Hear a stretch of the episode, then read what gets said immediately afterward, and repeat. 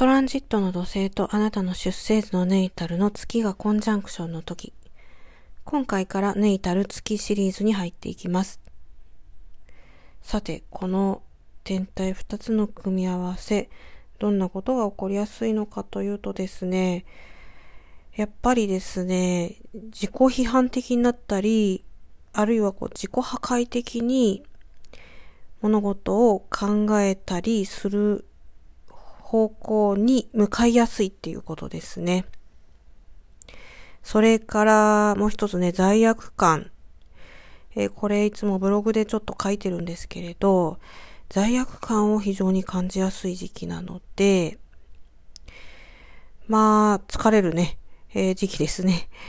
あの、旗から見るとね。だけど、このトランジットに入っちゃうと、その、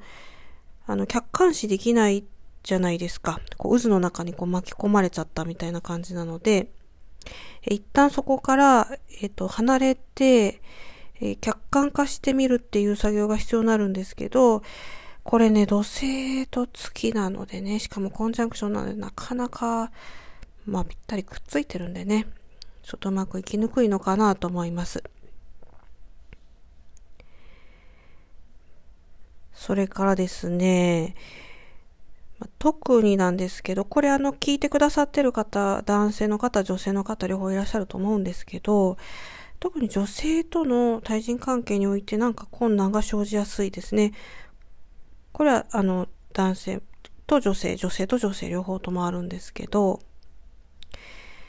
そしてですね、そのこう女性と何かこう比較対象が起こるのかな？自分の中で起こる場合もあるし、相手からなんかこうマウントされる場合もね、ちょっとあるかもしれませんけれど、そういったことによって、だからこの渦の中にいるので、いる時にそういうことが起こると、なお落ち込みやすいっていう感じなんですよ。えで、一番いいのはですね、あんまりこうシリアスに受け取らないことです。えその言ってる相手の人も、まあそこまで相手が傷つくかとかそういったことを考えずに言ってる人も結構いるじゃないですか世の中ね。まあ、だからそんなことこうあんまり深刻に考えても仕方がないっていうことなんですよね。でこれもね自分もそうなんですけど仕方ないじゃんって言われてもいやそうかなとかねなってしまうことがあるんですよね。だから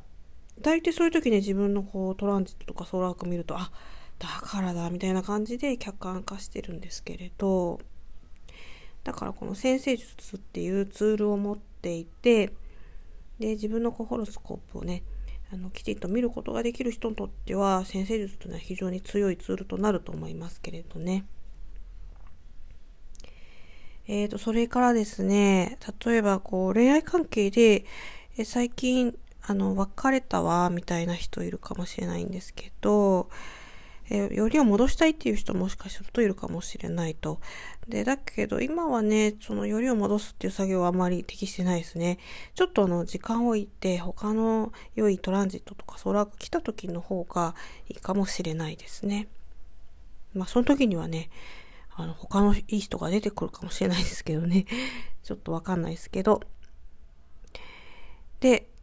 えー、まあそんな感じなんですよ。ちょっとね、暗めに今回放送になっちゃいましたけれど、まあ、とにかくさっきも言った通りあまりシリアスにね、あの考えすぎないっていうことは、あの自分にもこう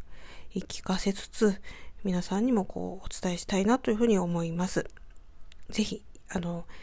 こんなコロナのね時期ですけれど、のんびりね、ゆっくり、あの、行きましょう。